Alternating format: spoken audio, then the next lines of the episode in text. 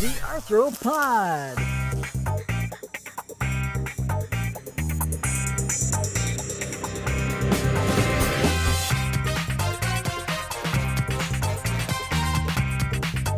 The Arthropod is the home for the wonderful, weird, wacky world of insects. Hosted by Jonathan Larson, Jody Green, and Michael Skvarla. And five, four, three, two. Welcome back, everybody, to Arthropod, your entomology podcast. I am but one of your hosts for the day, Jonathan Larson of the University of Kentucky. I am another one of your hosts, Jody Green from the Nebraska.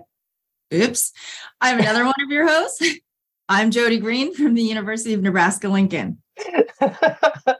uh, shoot, I'm the last host today. I'm Michael Skvarla with, uh, shoot, no, I was going to say Purdue. No, I'm at Penn State University. we are all befuddled today. I nailed it. I just want to say that. But we also are joined today by a very special guest. Very special guest. Would you mind introducing yourself to the Arthropod listening audience? I'm Krystal Hans, and I'm from Purdue University. Thank you for joining us here today. We are very excited to have you uh, on Zoom as part of our studio here today, as part of our, our October offerings, our spooky uh, servings here this semester. We've done Brown Recluse is going to be, it was the last one. And then we're going to follow up today with forensic entomology and, and Dr. Hans. So we're very excited about this. Um, can we kind of start at the beginning and maybe hear your origin story with entomology? How did you get involved in our in the science? Yeah, so I got started with entomology pretty early. Um, I was the type of kid that liked to be outside all the time, and unfortunately, I am allergic to animals with fur and feathers.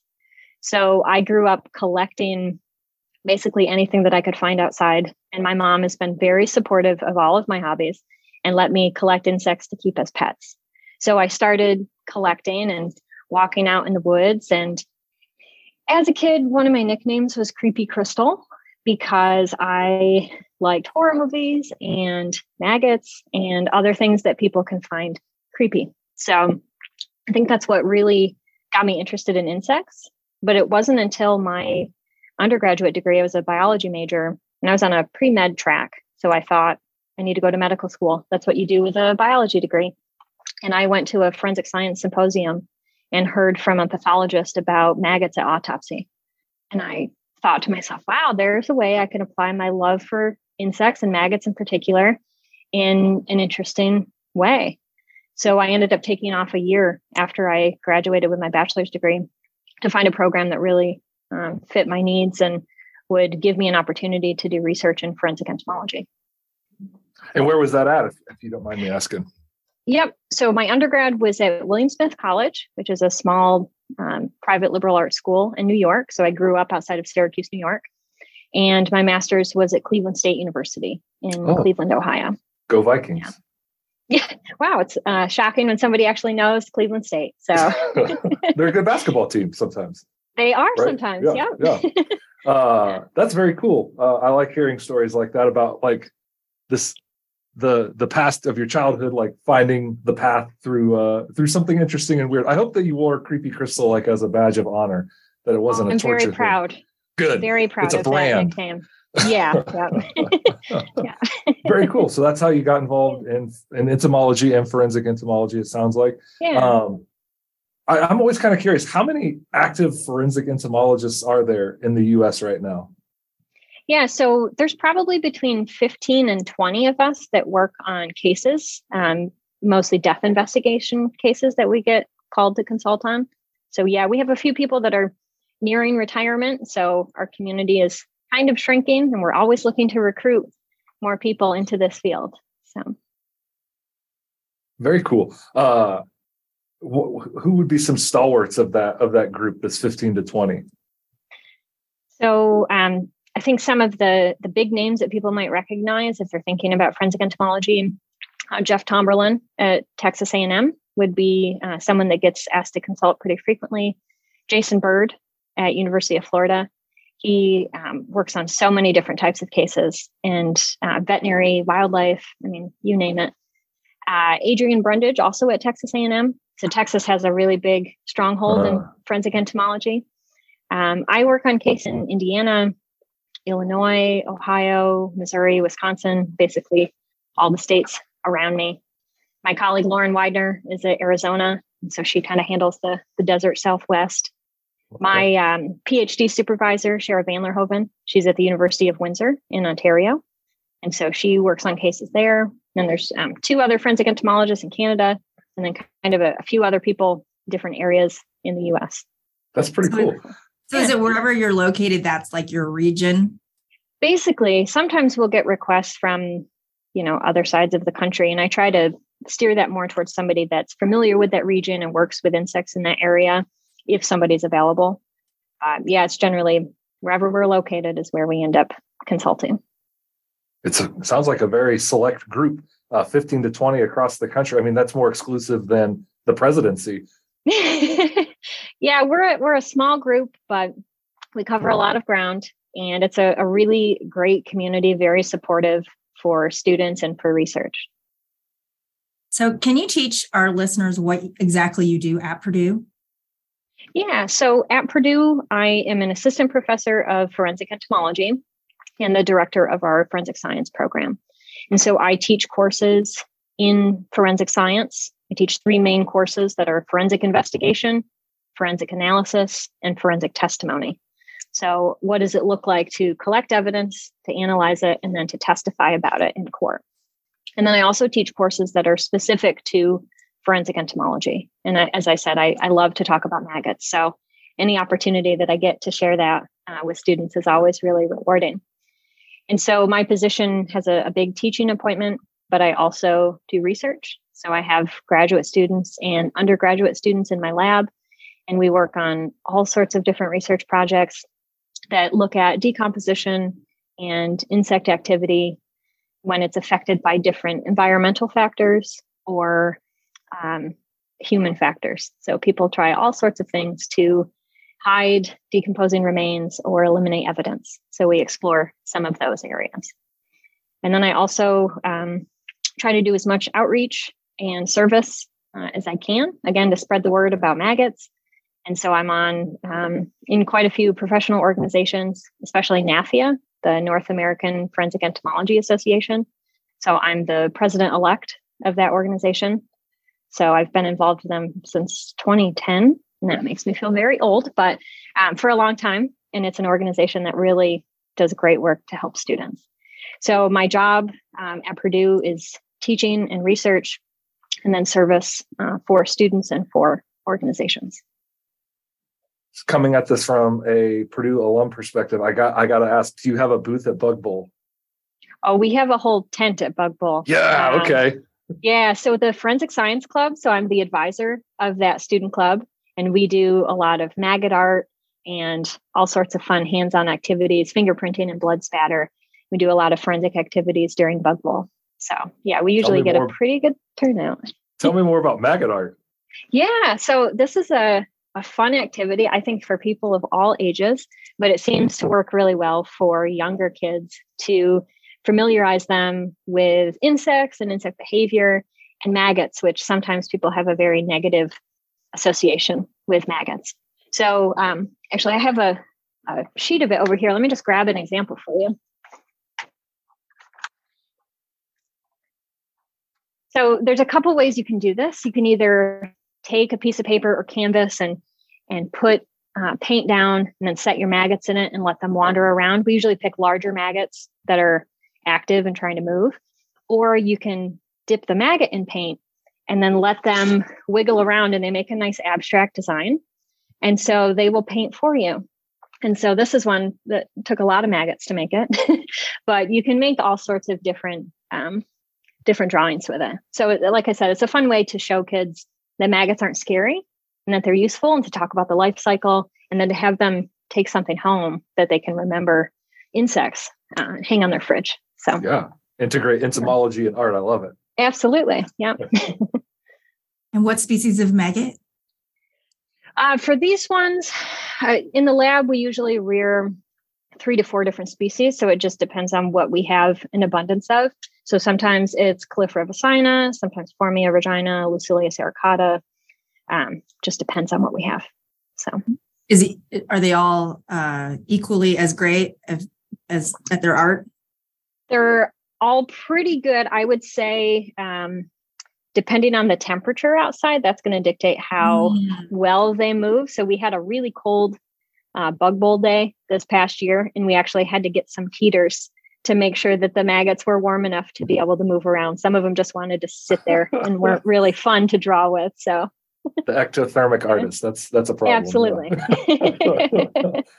now you're you're a professor at Purdue, uh, building your program up. You've been there for a few years, right?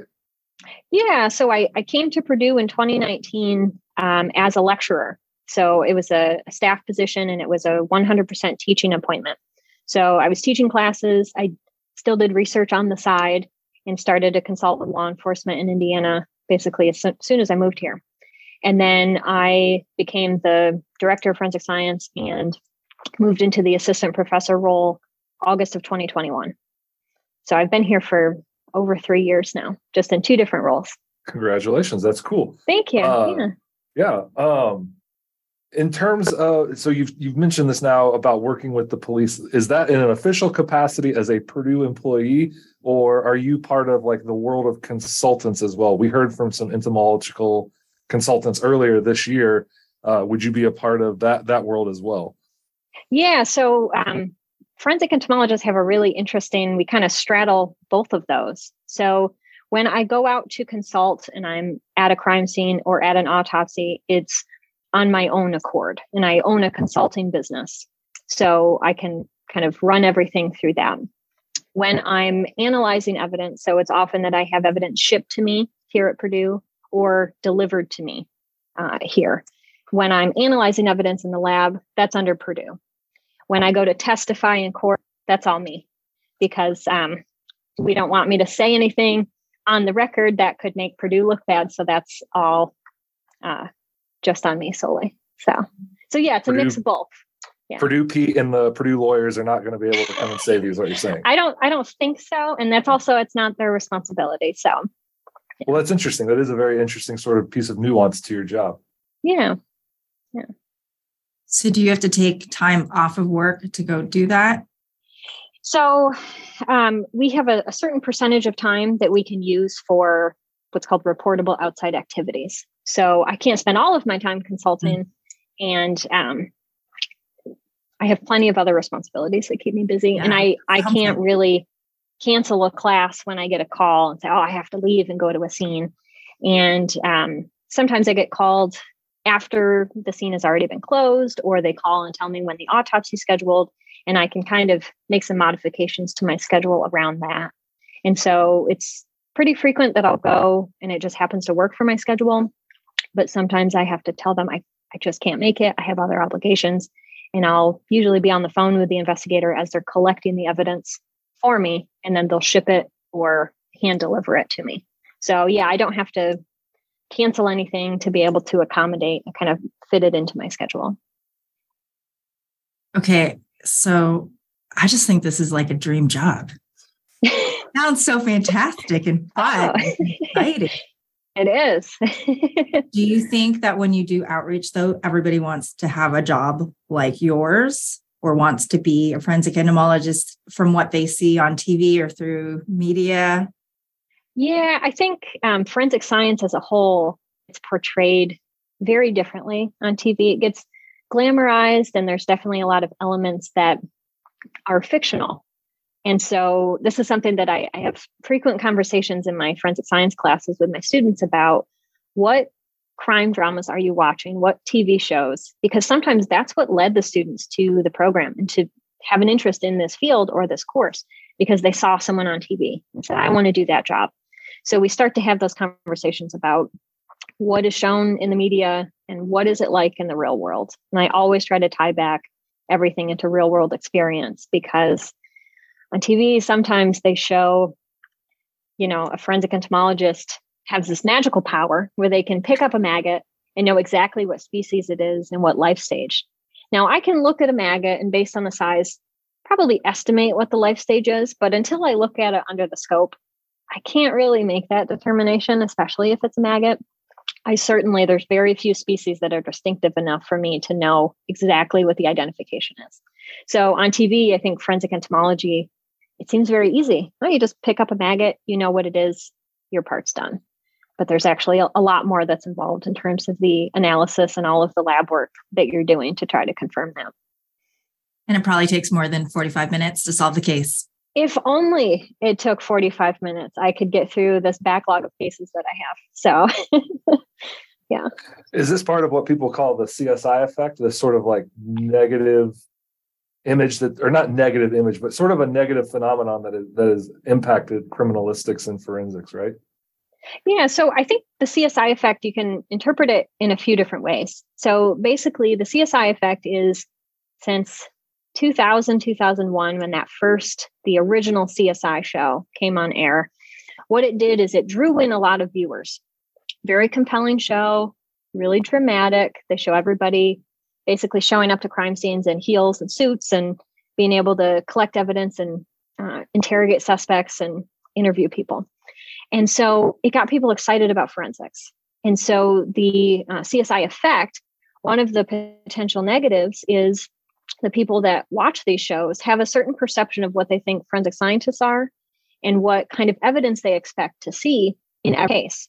These people then get selected to be jurors. And when they go to a trial, they're expecting that everything is buttoned up nicely. There's a clear story, that there's DNA fingerprints with every case, which is not always uh, present. And they're expecting um, particular outcomes with forensic science. So that's one of the one of the negatives. But it's also, I think, as an educator, there's a positive influence of some of these shows, and that's getting the word out there and recruiting students to these programs, showing them that there's all of these different career opportunities that they might not have considered. And so I think if I had um, paid attention to CSI when I was younger, that was four years before I, I talked to that pathologist, maybe I would have realized, oh, people work with maggots in a forensic capacity. And that could have shaped me as well. So I think that there's there are a couple of different ways that we can look at the influence of CSI and all of those crime dramas, both positive and negative got to take the good with the bad. I like that. Yeah, definitely. I, I, I actually, I would have a confession. I, I wanted to be a forensic entomologist. I wanted to be Gil Grissom. That was like the you reason I did. got. I, I, I went to Purdue uh, for a day in the department. I met Jody then when she was a grad student. Uh, she was one of the reasons I was like, I love this place. It's weird and, and wacky. I, am going to go to school here. But I, I absolutely walk, walked in those doors and I was like, I'm going to come here. I'm going to be a forensic entomologist. And then my undergraduate advisor, uh, he was like, "There's like ten of those. You you don't you don't want to put your money on that being a job available to you when you oh. get done." So uh, that that was uh, I got steered away from it. But yeah, I absolutely agree. I think that even though they are a bit overdrawn or over dramatic and yeah. they do help expose people to to new yeah. career paths. It's kind of a cool thing. So yeah, uh, I I was intrigued to hear your perspective on that.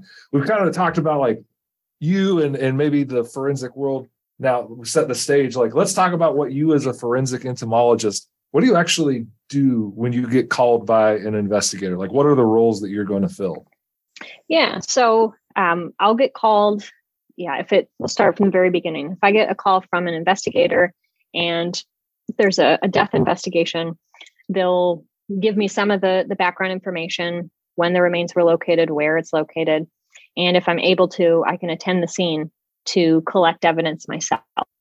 I prefer to collect it myself because I know what I'm looking for and it's just it's easier for me to observe these insects and I'm able to collect large enough samples and really make sure that I'm covering all of my bases.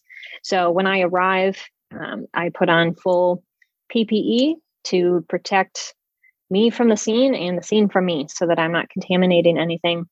I shed hair like crazy, so I don't want to leave any of that um, I don't, I just don't want to contaminate anything. And then I'll start to uh, assess, and I there is a, a certain protocol to follow. So different people that need to have access to things. I can't just show up and say, step aside, the forensic entomologist is here and just have access. So I have to wait my turn. And Do you so, have a theme song um, that would play if you were I wish, if only. Yeah. how how uh disappointed people must be when I show up and the CSI theme doesn't come on. So So um, then I'll start to uh, use a sweep net and collect if there's any adults that are flying. I'll take a sample of those, and then I'll start to collect any of the maggots, So I collect a sample from each area on the remains where there's identifiable insect activity.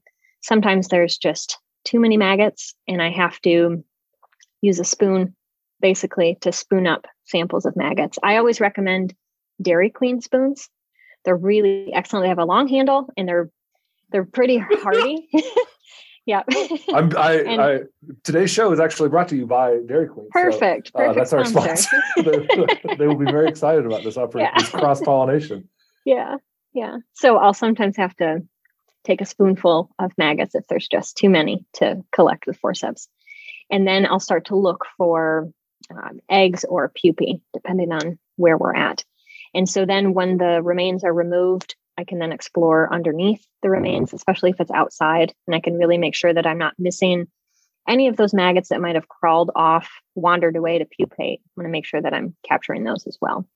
If it's an indoor scene, there's uh, some other complications to consider. Um, and so that will dictate kind of how I collect.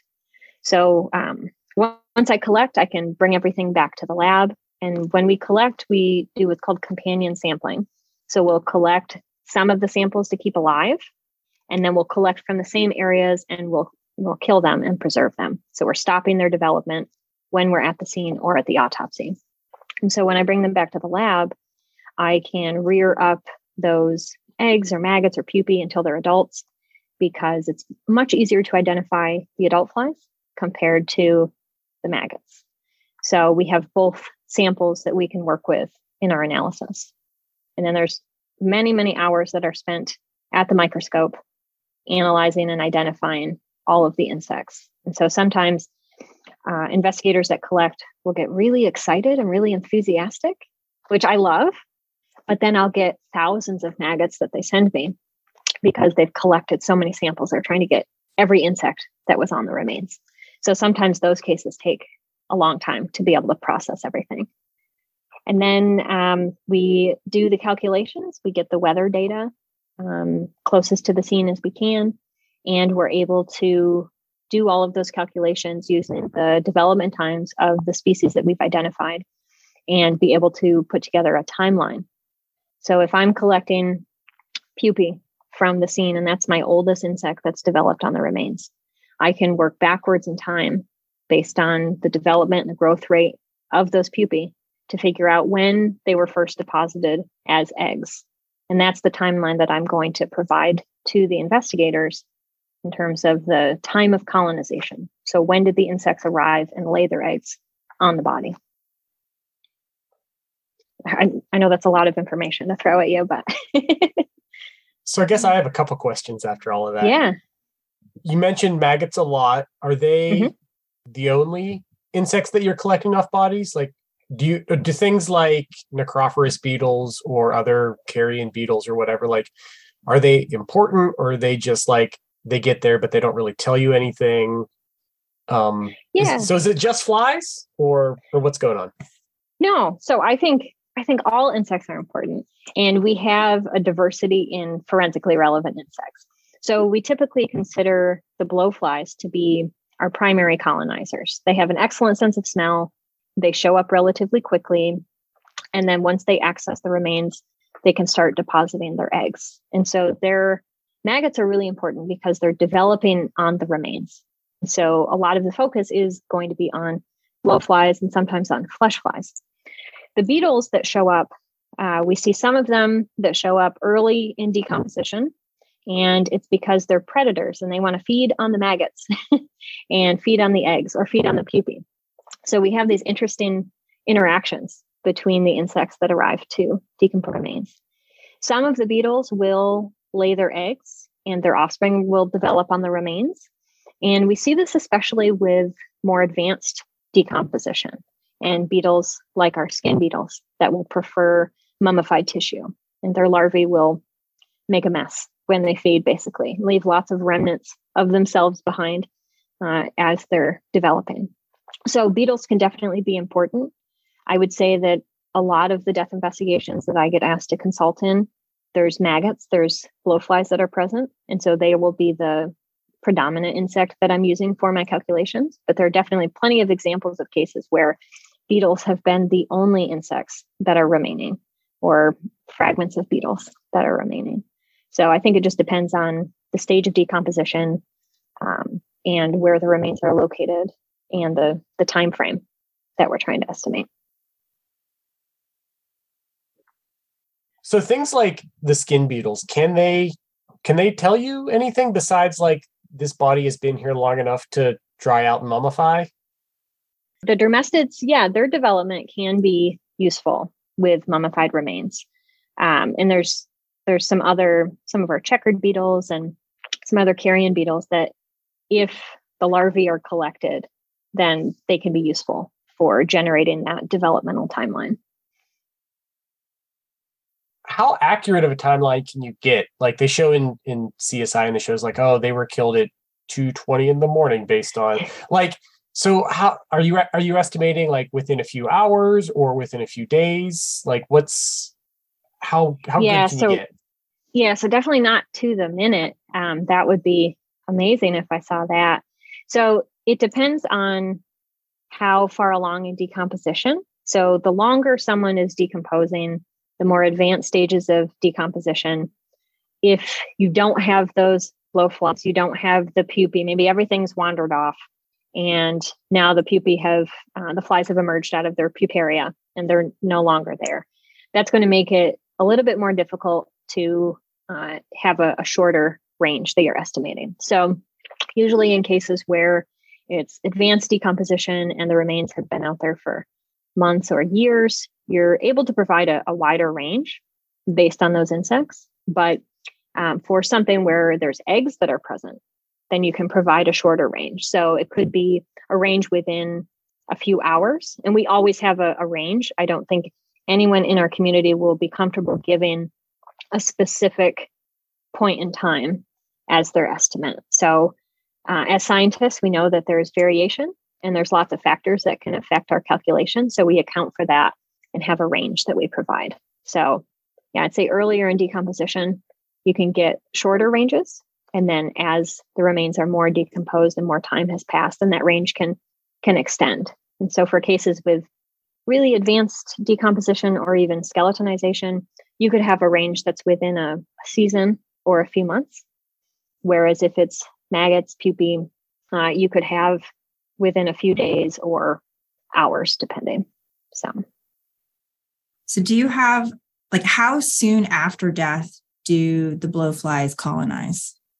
Yeah, so that um, depends on quite a few factors, but overall, the 80 degrees. A, what's that? I said 80 degrees. I don't know. I just yeah. yeah. So if if it's um so if I'm taking pigs out for research, so we use pigs as a model for human decomposition. And so a lot of times, if, especially if it's a nice day, the flies are waiting for us to put those pigs down. So it's almost like they're following us, waiting for us to drop those pigs, and they'll show up right away. Now, there's other factors. So if people uh, conceal the remains in an item or cover them with chemicals or um, wrap them in something, this could be uh, a factor that could cause a delay in the insect's ability to access the remains. But yeah, nice, nice day, good weather. The flies will be there within minutes sometimes. And Then, can you describe the behavior of the maggots? Because you talked about, you know, them leaving the body. Because, yeah. you know, I went out and hung out with a forensic entomologist friend when she was in grad school. I understand what that means, but a lot of people wouldn't know what happens after the maggots are done doing their thing. Yeah. So um, the basic life cycle for our blowflies. So the female fly is always on the lookout for remains or a carcass somewhere where she can deposit her eggs. And so she'll arrive and they typically prefer to place their eggs in the natural openings of the face. So, eyes, ears, nose, the genitals if they're exposed, or sometimes around a wound if it's available. And so, they like these areas because they're able to provide moisture so that the eggs don't dry out. And especially the natural openings of the face provide a nice protective shelter for those eggs because they're really fragile. When mm-hmm. the maggots hatch out of the eggs, they're really tiny their first instar. They're our smallest maggot. And they'll start to feed on the mucous membranes and some of the liquid. And maggots don't sleep, don't rest. All they do is feed continuously.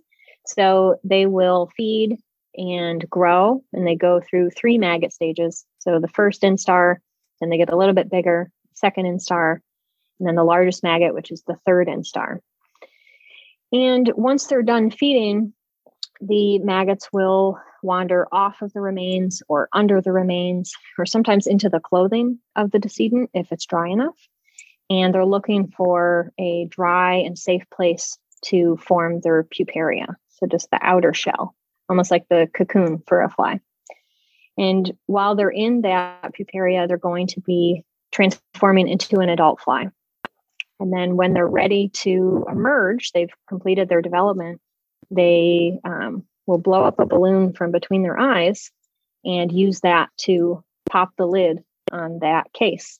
And then they crawl out. And when they crawl out of their puparia, they look very odd. Um, they haven't inflated their wings. They don't have their, I think they have a beautiful color when they're fully developed. So they look kind of gray and silver. And I've had investigators before tell me that, oh, the remains are covered in spiders. And I think that's kind of unusual. Why are spiders interested? And then I get there and it's actually flies that have just emerged from their puparia. So they look kind of spider like, they just don't have enough legs.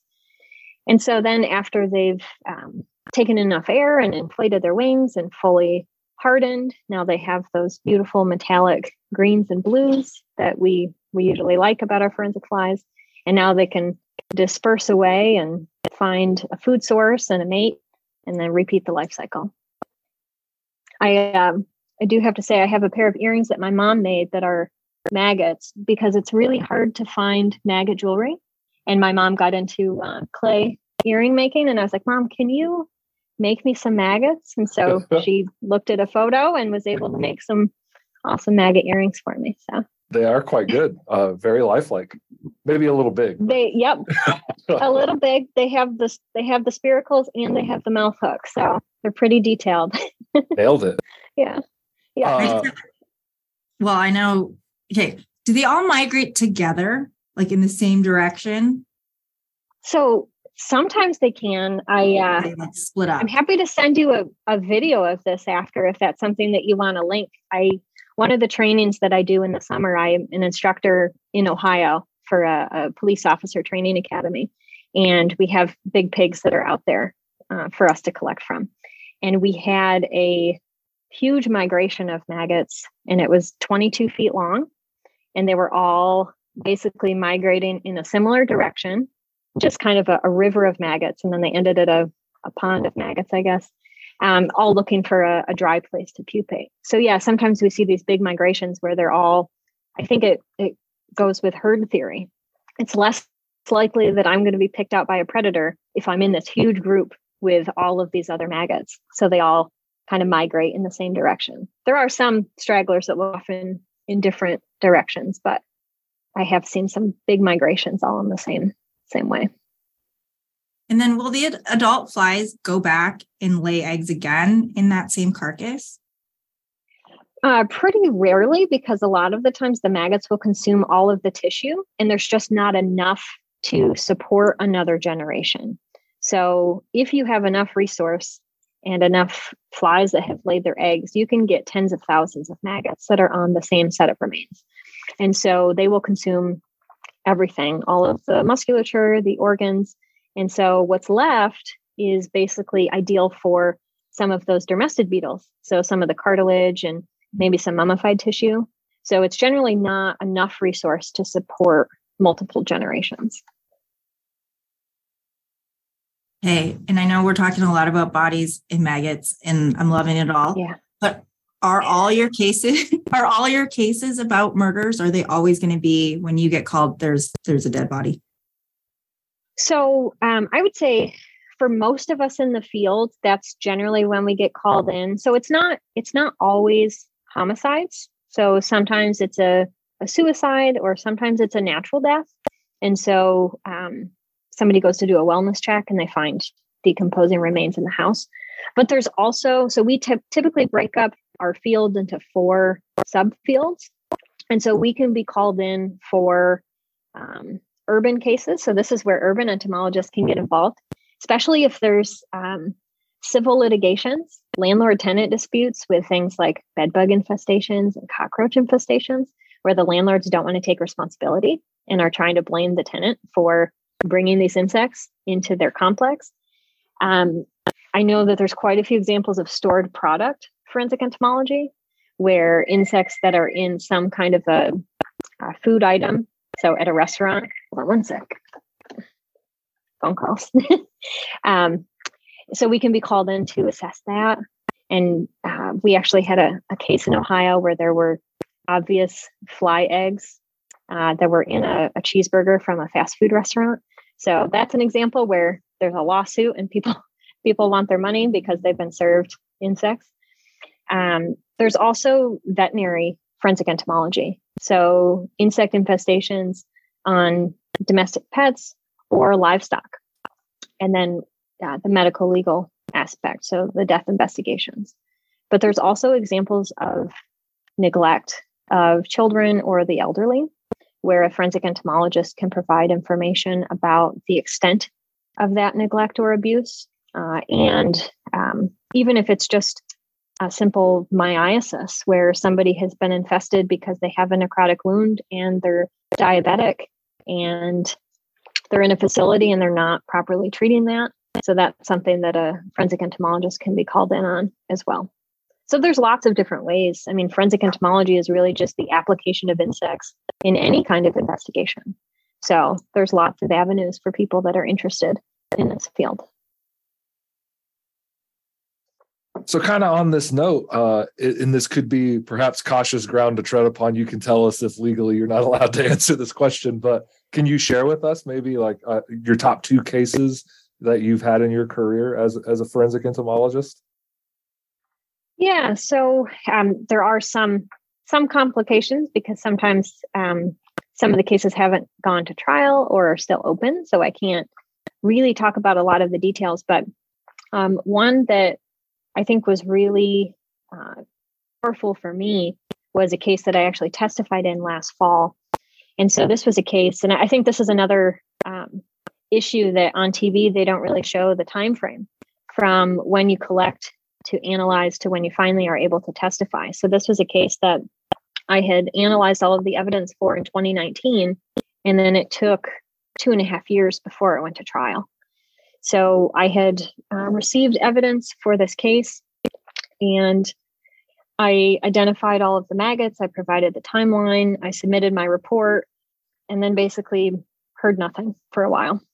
And in this case, there was a, a woman who was close to my age who was killed, and she had met somebody on a dating app and gone on a date, and she never came home. And so I was able to uh, identify and analyze the insect evidence for that case, which insects are never or rarely the sole piece of evidence that's going to to really break a case open.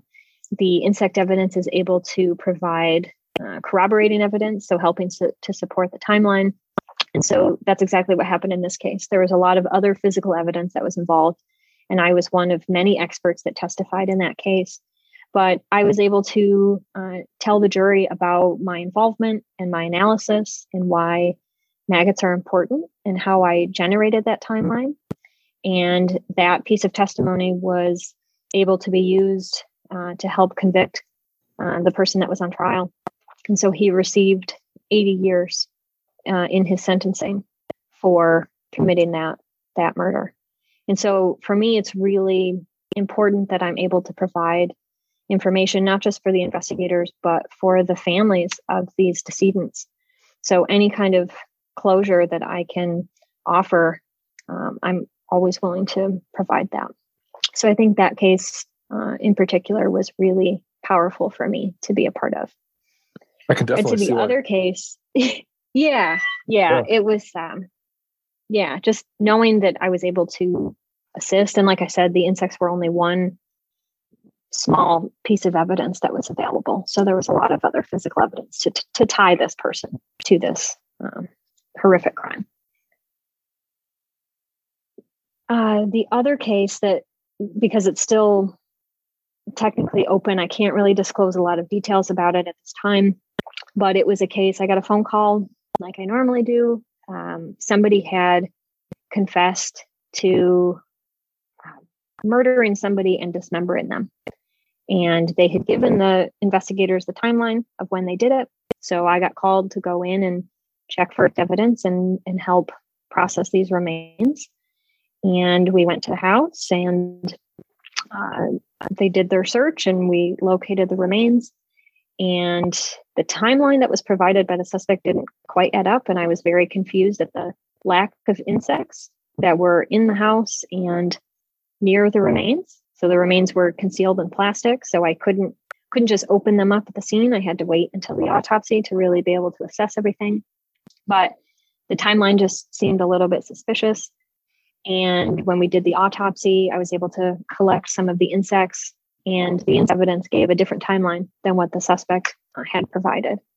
And so, with that case, um, we were informed that it was a homicide and dismemberment, and uh, turned out to potentially not even be a homicide. So it was a very, it was a case with lots of twists and turns, and it was very surprising, um, basically from start to finish. And so it's still open. So uh, I can't give more details than that, but I think those are probably my top two that I've had in the last few years. I can appreciate the the need for discretion for sure. That honestly, that yeah. sounds like a TV episode. Like it sounds like you got caught on Law and Order or something. Yeah, it, it sometimes feels like that with some of these scenarios. It's um yeah, it's definitely keeps me on my toes.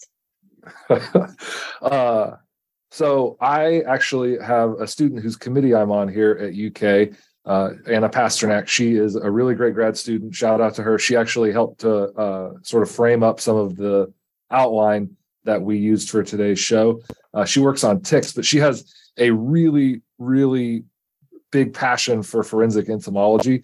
And she was hoping uh, that I could ask you uh, for a, a student that doesn't necessarily want to uh, get a full degree in this um, that's already got a project. Are there things that are out there where uh, they could take a certificate or a credit uh, like online courses or things like that?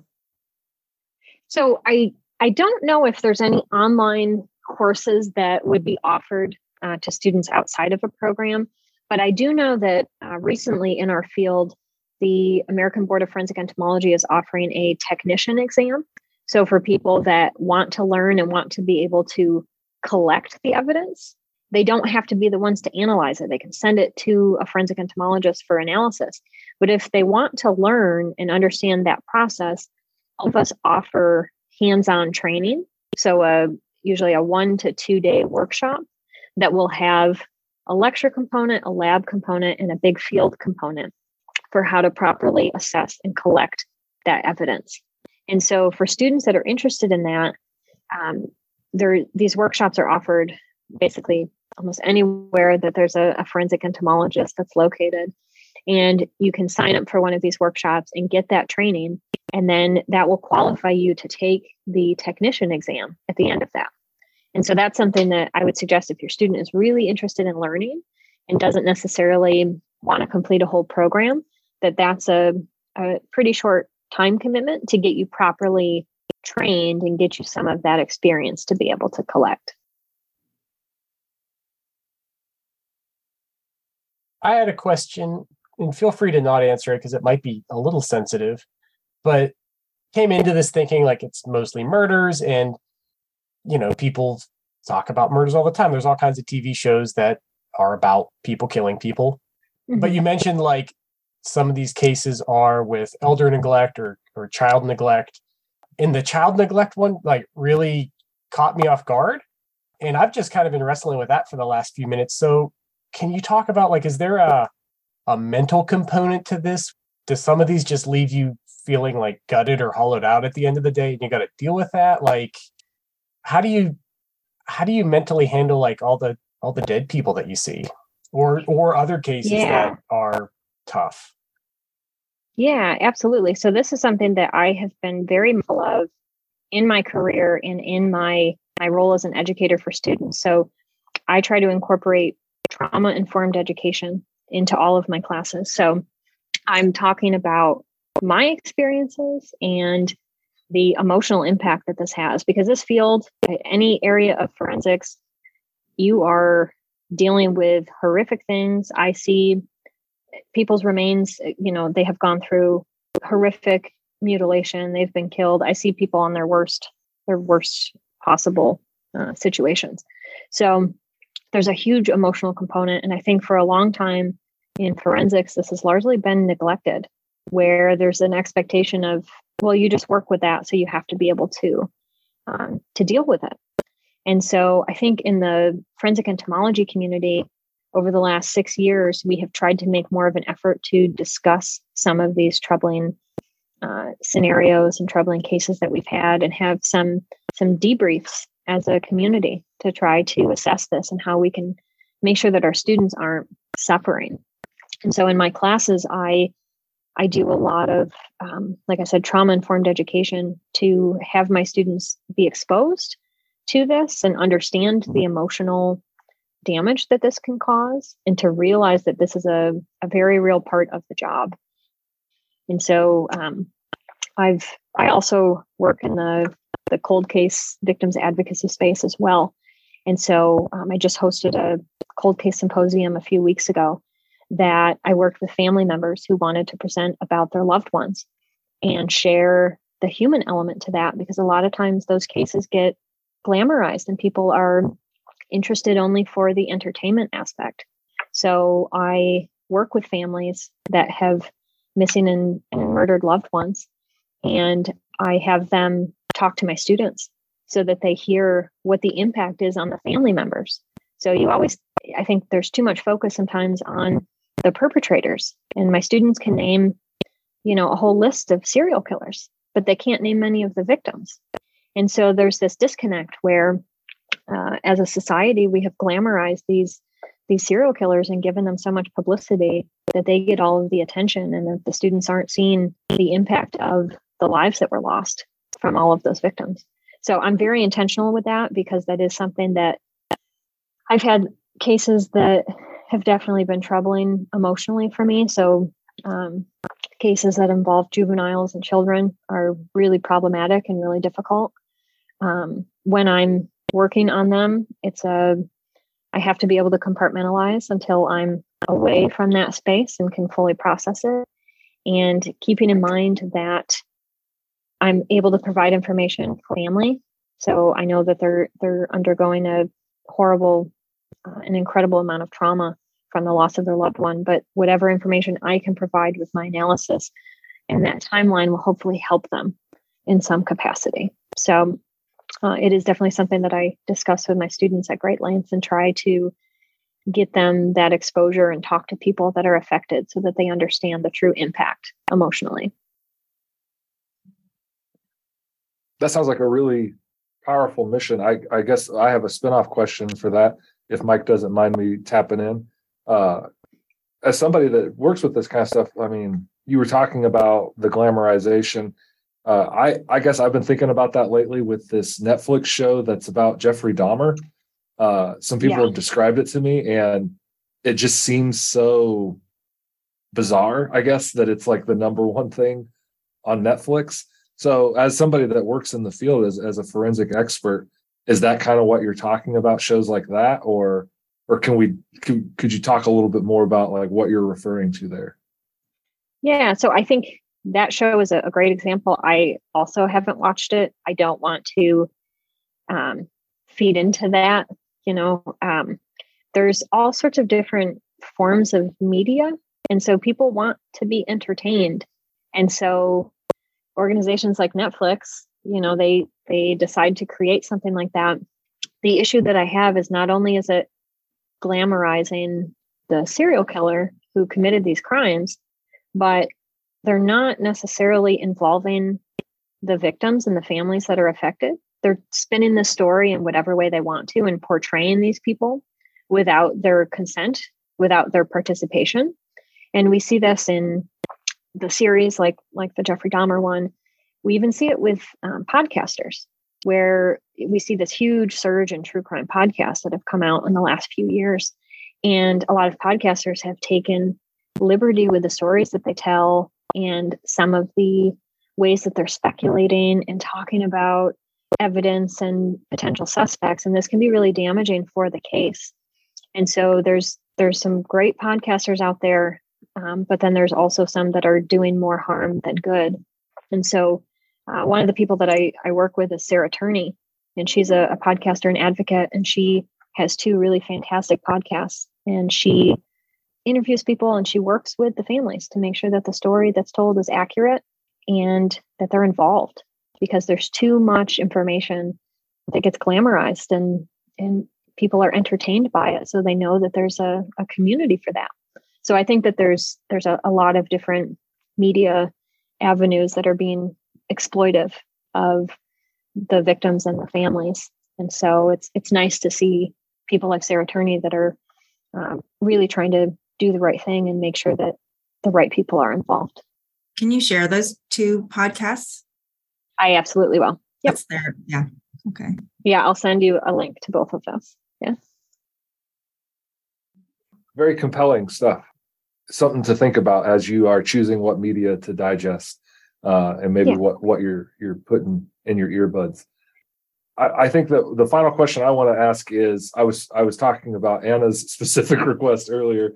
Uh, maybe if there was somebody that wanted to do this as a career, um, you seem like somebody that could give really great advice about what the next steps would be if they're a high school student or somebody getting started with their undergraduate degree.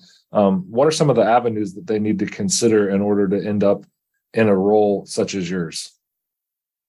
Yeah, so the great thing about forensic entomology is you can really come at it in a few different ways. So, like I said, my undergraduate degree was in biology, my degree in biology. And I've been able to do a master's thesis and my PhD work in forensic entomology and with forensically relevant insects. So you can uh, pursue biology degrees, you can go into entomology programs if you find one that that fits and offers some kind of forensic entomology research uh, program. And so if you want to be able to uh, fully analyze and then testify about the evidence, uh, you really need to complete a PhD to be able to to really delve into that. If you want to work at the crime scenes more and you want to collect and then set evidence off, like I said, the technician exam is a great option.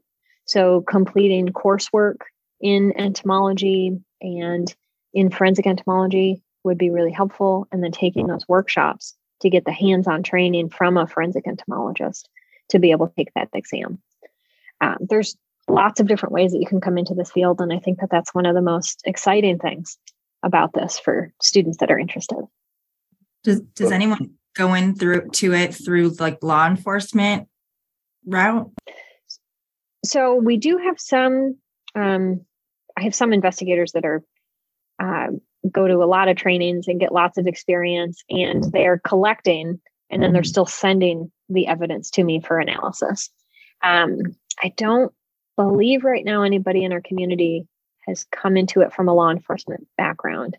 Most of us are academics or we have a, a position at a museum. And so there's one person um, in Texas, Michelle Sanford, who is a full time forensic entomologist. So she works at the Harris County Medical Examiner's Office and she um, just does casework.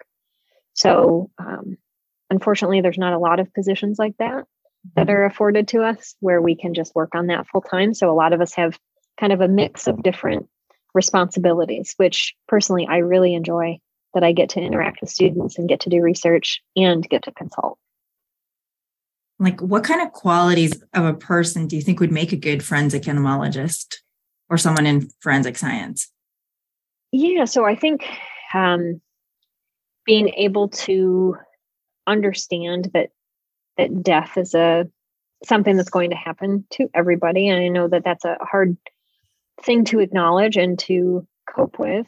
So being able to understand that process not being squeamish about maggots. And i'm always surprised when i go to train even crime scene investigators who i think see horrible things every day when they're really uncomfortable with the idea of maggots. Um, so somebody that's not squeamish with the insects somebody who is very detail oriented. So, insect identification requires a lot of patience and a lot of tiny characters that you're trying to identify. So, patience and, and detail is really important. And then, overall, just a kind of an analytical sense to be able to follow the proper methods and, and scientific protocol to be able to complete these types of analyses. Cool. Thank you for that. Um, you talked a lot about maggots. And in our last show, we talked about spiders and how people, you know, hate spiders. And you did talk a lot about how people dislike maggots so much. Why do you think it is? Like they're so different, spiders and maggots, but you're right that people do have that opinion of them. What do you think it is about maggots that people don't like? Well, I think the uh, wiggly nature of maggots. So people also have that same reaction to snakes. So I think sometimes it has to do with the fact that they don't have legs and that they're just wiggling around.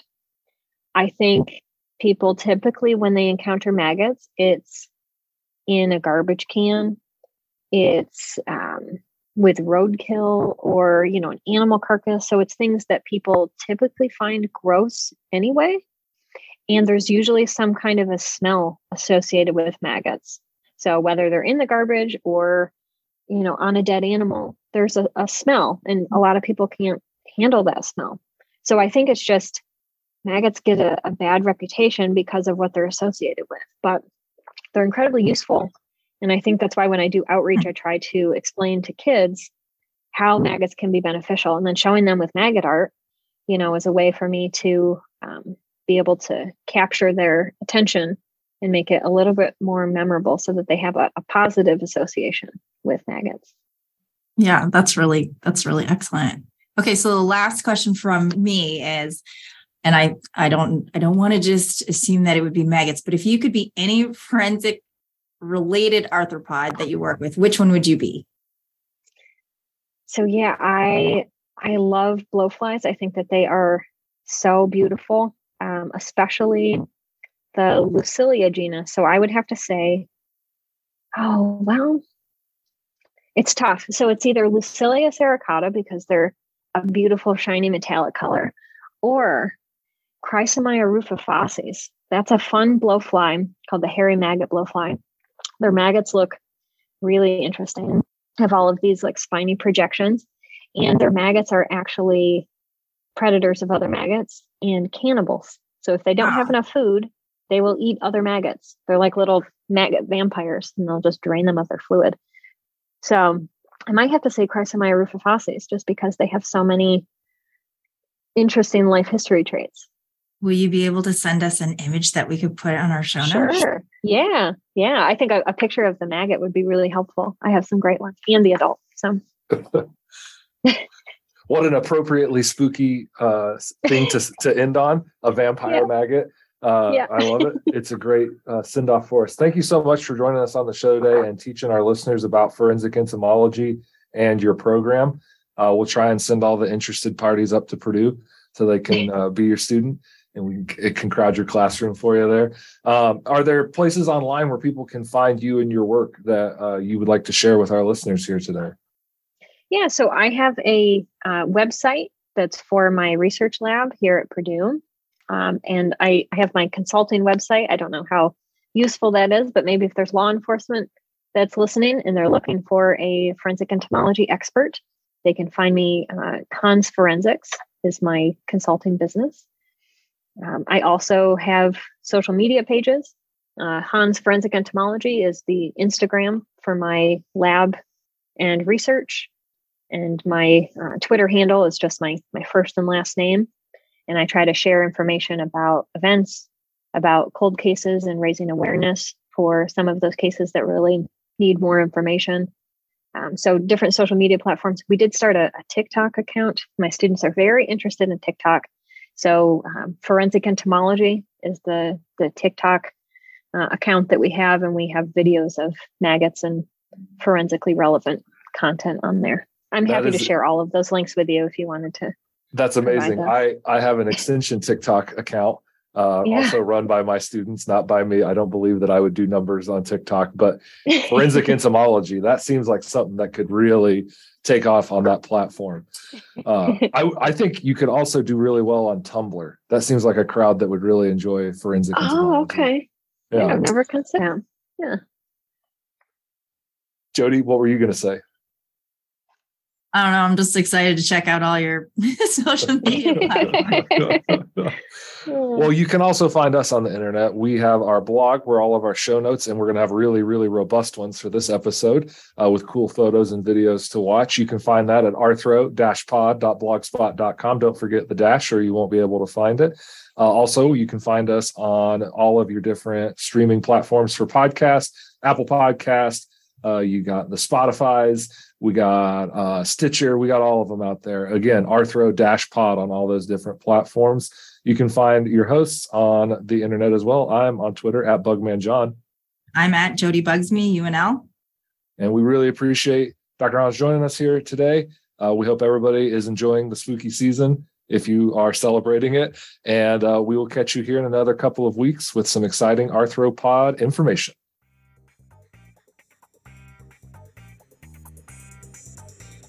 It's time for our insect heroes to put away their nets and pheromone traps.